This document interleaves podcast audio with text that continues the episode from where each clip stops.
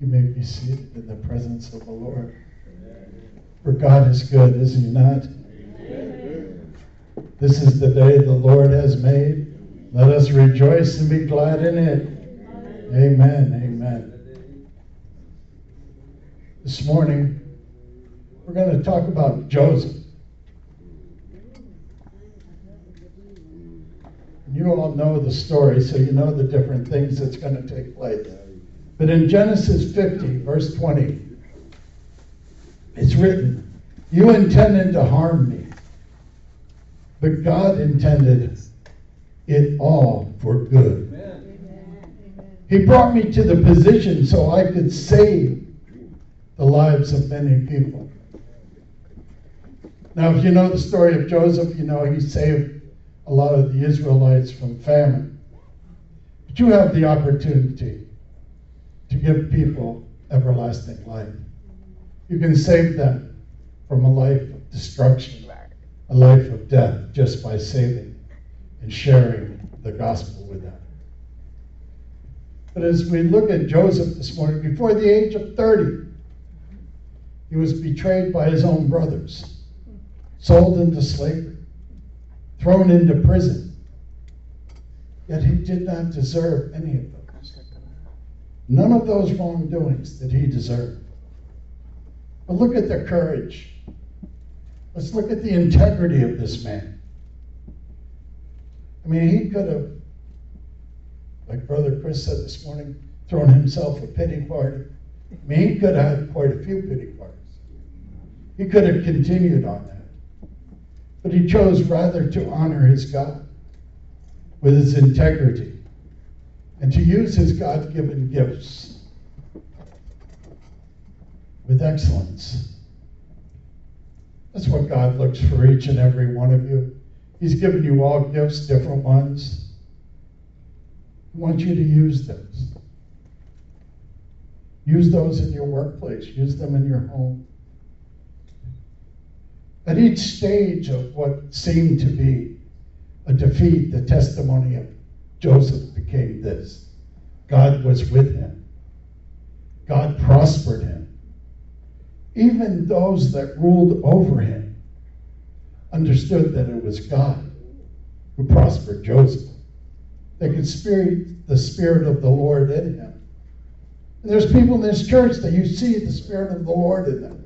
You see it in their smile. You see it in their hello. You see it in their greeting. You see it in the way that they approach people, the way they act.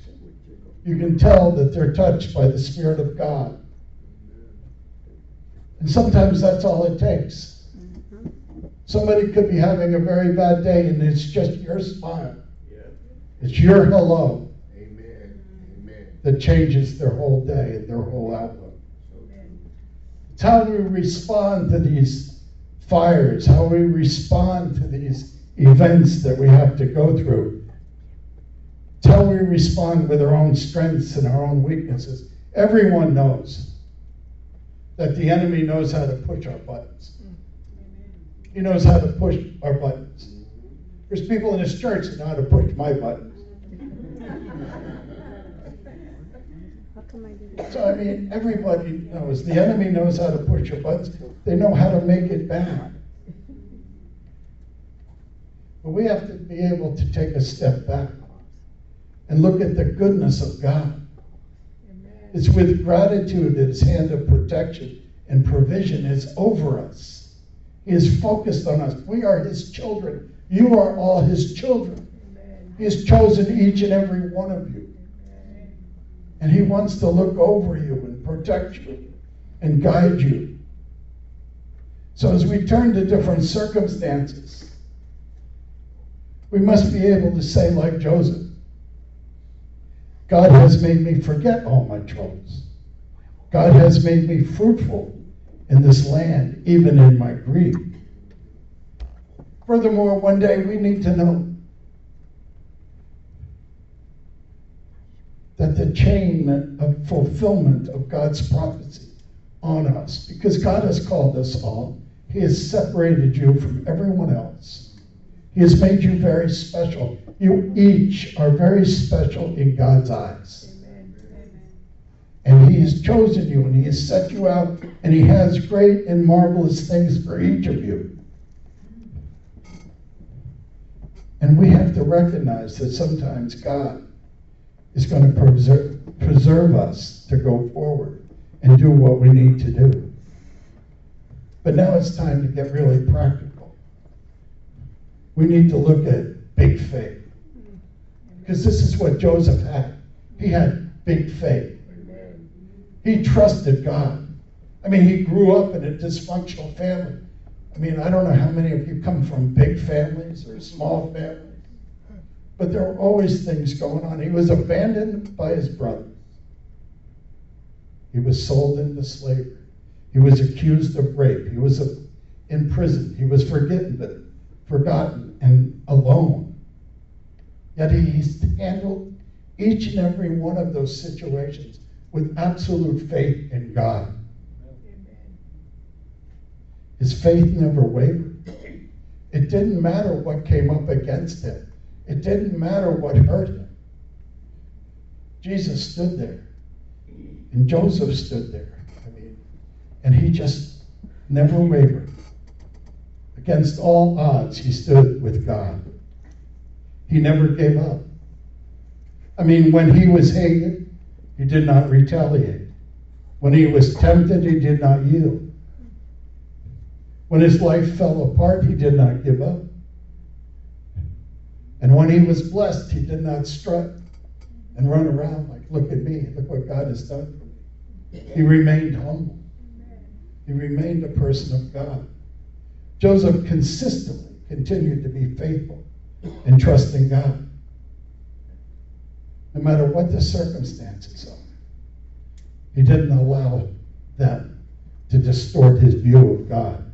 He knew exactly who God was, no matter what was going on, no matter what was coming up against him, no matter what the enemy was doing, no matter what situations came. Joseph stood strong in his faith. He decided to trust God completely. And this is where we need to be. This is where you need to be in your life. I mean, when he was 17 years old, full of life, full of energy, full of strength. He also had a reputation of being a tattletale.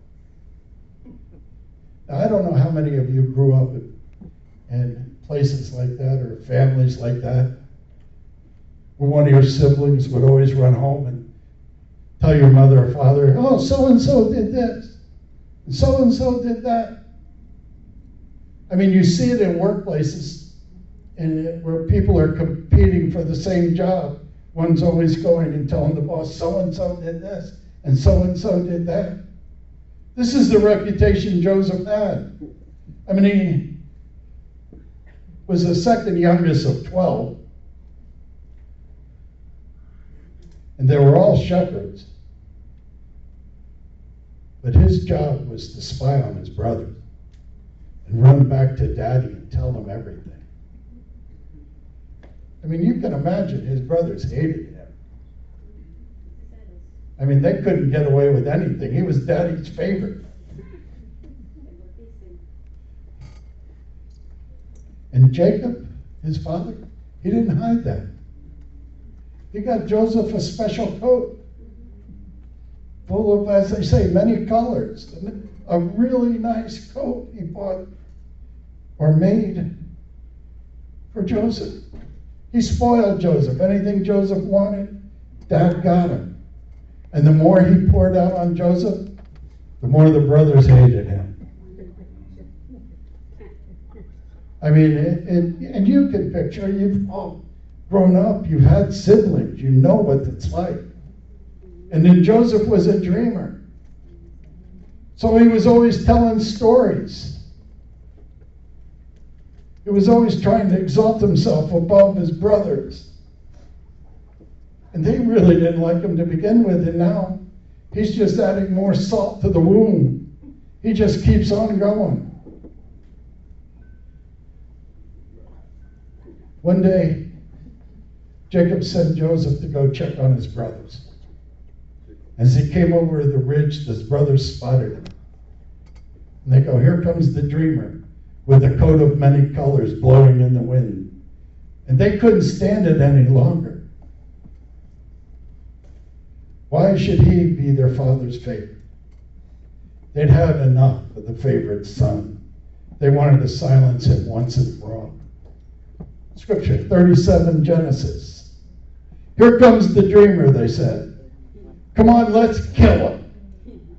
Let's throw him in one of these cisterns. We can tell our father a wild animal has eaten him, and then we'll see what becomes of his dreams.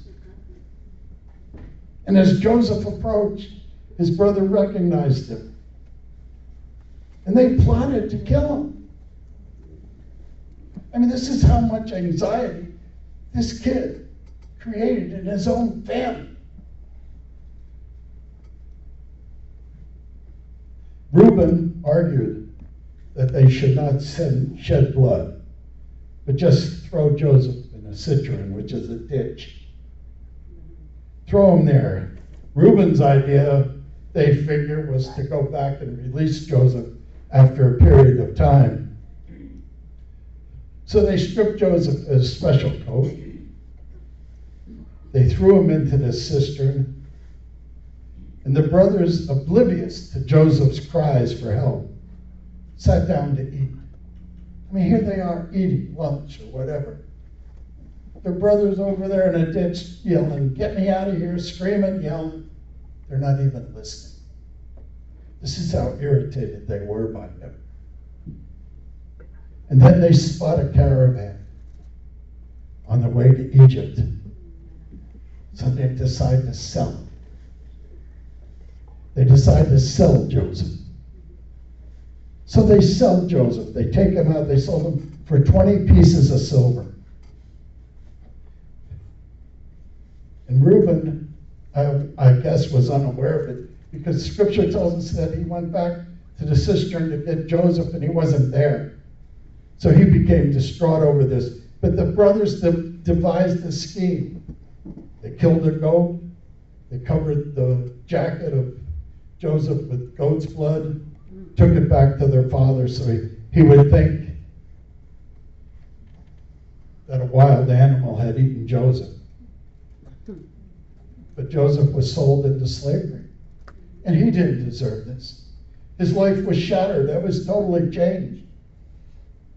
I mean, how do we react in situations like that? I mean, some of you have been in workplaces where coworkers have come after every move you make. They watch you. People. You wonder, and the same old questions every time we face a storm comes up and it says, Where is God in this? Where is God? Does God even care? Does God answer my questions? Does God answer my prayer? But what happens? Joseph gets to Egypt. He's sold to a man named Potiphar, who was the captain of the guard for the Pharaoh himself. And that brings us to the phase in the text, the story. The Lord was with Joseph. Why he was abandoned by his family. Why is he a prisoner? Why is he now a slave? Genesis 39, verse 2. The Lord was with Joseph. He was so successful in everything he did. So successful in everything he did. He served in the home of the Egyptian master. Potiphar noticed and realized that the Lord was with Joseph. The Lord was with him and gave him great success in everything he did. You see, if you're right with God, if your standing is right with God, if you're trusting God for everything and quit trying to manipulate God and do things the way you want to do them, but respond to God and keep your faith there, God is going to prosper you. God is going to give you what you need. He may not give you everything you want, but He will give you what you need. He will give you peace and contentment. He will bring you joy in your time of sorrow. He will teach you and guide you. The Lord was with Joseph. Now, for somebody that's totally ungodly, knows nothing of the Lord, to recognize that God was with him, that God's blessings were upon him. Think about that. Think about some of the people that you know. Think about some places where you work or where you where you go or stuff like that. And the people that are not godly that you know recognize that the Spirit of the Lord is with you. They recognize that God has his hand on your life. It gives you an opportunity to minister, but it also gives you an advantage where they recognize what God has done. And eventually that will lead them to Christ. So Potiphar gives Joseph a huge promotion. He puts him in charge of everything in the house. Everything. I mean, this Egyptian became so trusting. He just trusted Joseph implicitly. But Joseph faced the temptation of Potiphar's wife. Obviously, Joseph was good looking because the wife kept hitting on him. And he wouldn't take it. He refused her touch, he refused her temptations, he rejected her. And what happens then?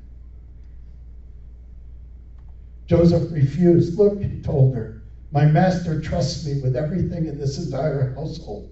No one here has more authority than I do. And he held back nothing from me except you. Because you are his wife, how could I do such a wicked thing? It would be great sin against God. I mean, sometimes the temptations we, we face are real. Something is tempting us to do this, to do that, but we have to say no. We have to be strong. And if we fall, God will re- forgive us, God will restore us if we truly repent of our sin. But Joseph was strong. He was not. His faith was big. He was not going to succumb to that. But then the woman became scorned. And she tried and she tried. But then she went and told her husband that he tried to rape her. A total lie. Manufactured. But it ends up throwing Joseph in prison. Forgotten by his master. Alone in a jail cell. But God knows who he is. For the Lord was with him and the Lord blessed him. And once again, Joseph began to rise to leadership. The warden was so completely trusted in Joseph that he made Joseph the chief administrator of the prison. I mean, it seemed like no matter where this guy went, no matter what happened, God's hand was upon him. Amen. Why? What made it so different? his faith and his trust in God. Like Brother Chris said this morning, lean not on your own understanding, but trust in the Lord. We have to trust in God. Our ways are not his ways. And he will get us through whatever we face. Whatever we face, whatever challenges come upon us. And I know all of you have had different challenges at different times. Some of you are in battles right now. Trust God to get you through.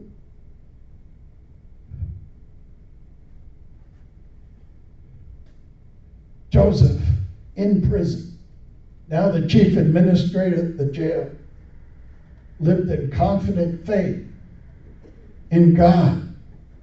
He had big faith in a big God. And look what happens next. I'm not sure exactly how Joseph won over the warden, but whatever he did, the warden was so impressed with him. The Lord was with Joseph in prison, it says. He showed up his faithful love. And the Lord made Joseph a favorite, the favorite with the prison warden. I mean, this is incredible. Thrown into prison by Potiphar, by his master, accused of something he didn't do. And I know some of you have all been accused of things you did not do. Because people want to slant the story in their direction rather than yours. So they accuse you of things. But Joseph, being put in charge of all the other prisoners, the warden was just able to sit back in his chair, put his feet up on the desk, watch a little TV or whatever. Two of Pharaoh's personal staffers were in prison at the same time, and one night the two of them have a dream. They go to Joseph and they say, and they tell them about the dream. And the cupbearer relates his dream, in which he said he saw three grape branches, and he saw them taking the grapes from the vine and squeezing them into Pharaoh's cup. And Joseph interpreted this to mean that within three days, the cupbearer would be restored to his position. And encouraged by a favorable rendition of that for the cupbearer, the chief baker he relayed his dream to Joseph. And he said, I see three baskets of baked goods that were on his head, and the birds were eating the goods from the top of the basket. And Joseph indicated within three days the baker would be hanged, and the bird would eat his flesh. I mean, two really different versions of what's going on. Some good, some bad.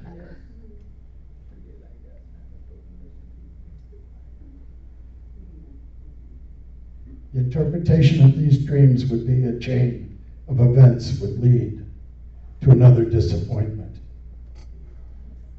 In return for the interpretation, Joseph asked the cupbearer to tell about all the injustice which had been done by him, first by forcibly carrying off the land of the Hebrews and then being framed for rape.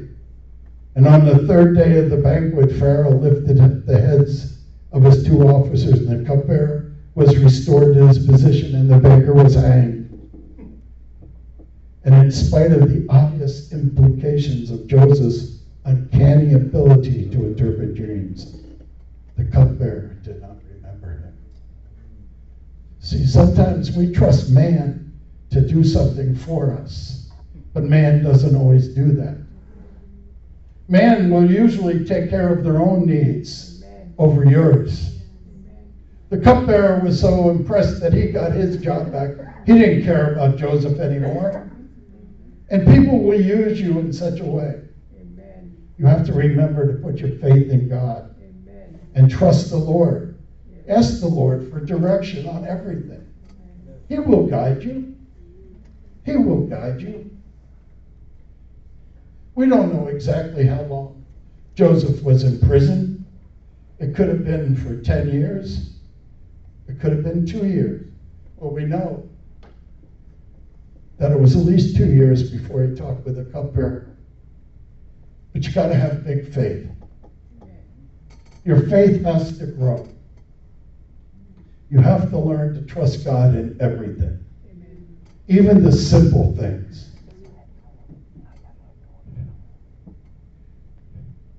If this was your story, if this was your story, would you have bailed out on God? Or would you have remained faithful? Would you have tried to work it out yourself? Or would you got down on your knees and started crying out to God and ask His help, His direction, His leadership? Which way would you go?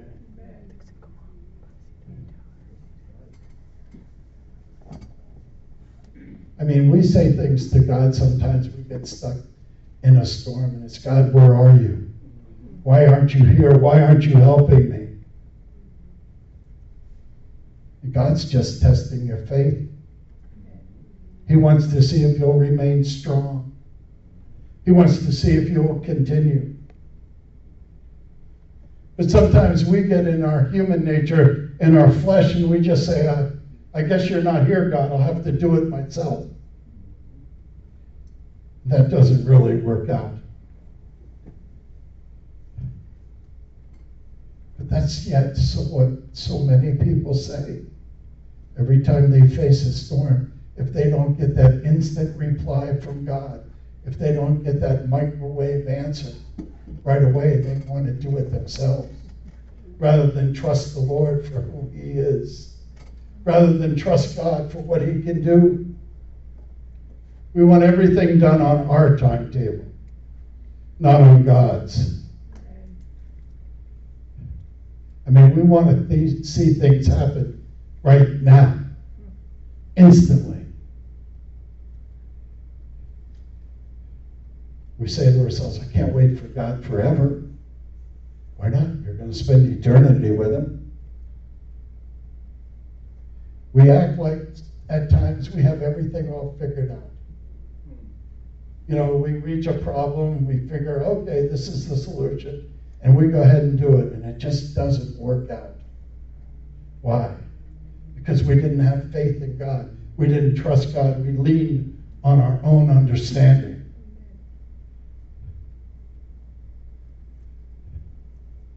Joseph seemed to know something that, that we seem to easily forget. We need to know to look for God in all that we do. No matter what our circumstances are, no matter what the storms are, we need to expect God and we need to experience God in them. Faith is about trusting God regardless, regardless of what we face. I mean, every single day we have choices to make. You have choices of what clothes to put on. You have choices of what way you're going to drive to work. You have choices about this. You have choices about that. You need to trust God in what you're doing.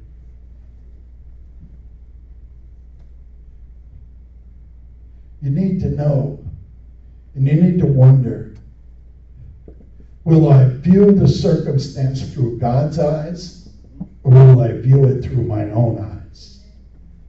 Will I see it the way God sees it or will I see it the way the enemy sees it? Will I allow it to overcome me or will I trust God to take care of it?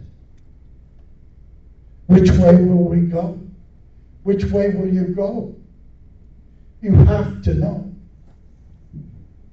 No matter what your circumstances are, if you look at it with your faith in God, He will get you through it. You just have to learn to look at it as the way God would look at it. You have to learn to trust Him no matter what it is you face.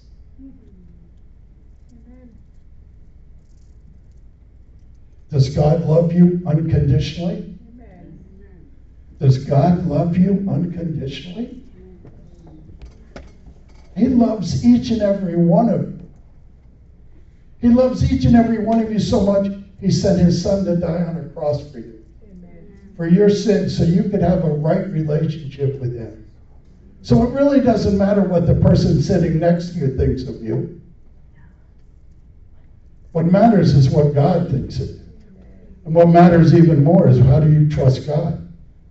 What do you think of God? Do you really trust Him? God promised to never leave us nor forsake us. Amen. Thank you, Lord. Never leave us nor forsake us. Not say, hey, I'm going to leave you on Sunday, April 16th, but I'll be back on the 19th. You know, so take a few days off. He doesn't say that. He says, I will never leave you. So who breaks the relationship? You or God? You do. God never breaks his relationship with us. He does not see you if you're living in sin. But that you understand, God does not see sin. Which is why you're forgiven of your sins. So you can be made righteous with God. So every situation, every conversation, regardless of what life brings, is God is in it. God is in it. Trust in Him. Lean not on your own understanding. Trust in God. I mean, Jesus is worthy of our complete trust, is He not? Did He not go to the cross for you? Did He not shed His blood for your sins? Amen. Was He not beaten for your iniquities? Does He not heal the sick? Amen. Does He not raise the dead? Amen. Does. He not build a mansion in heaven for you? For you. So, yes, He loves each and every one of you. Come on up, Dixon. He loves each and every one of you. Put your faith in the Lord. Get big faith. Because big faith is what's going to make the difference. Big faith. Let's all stand.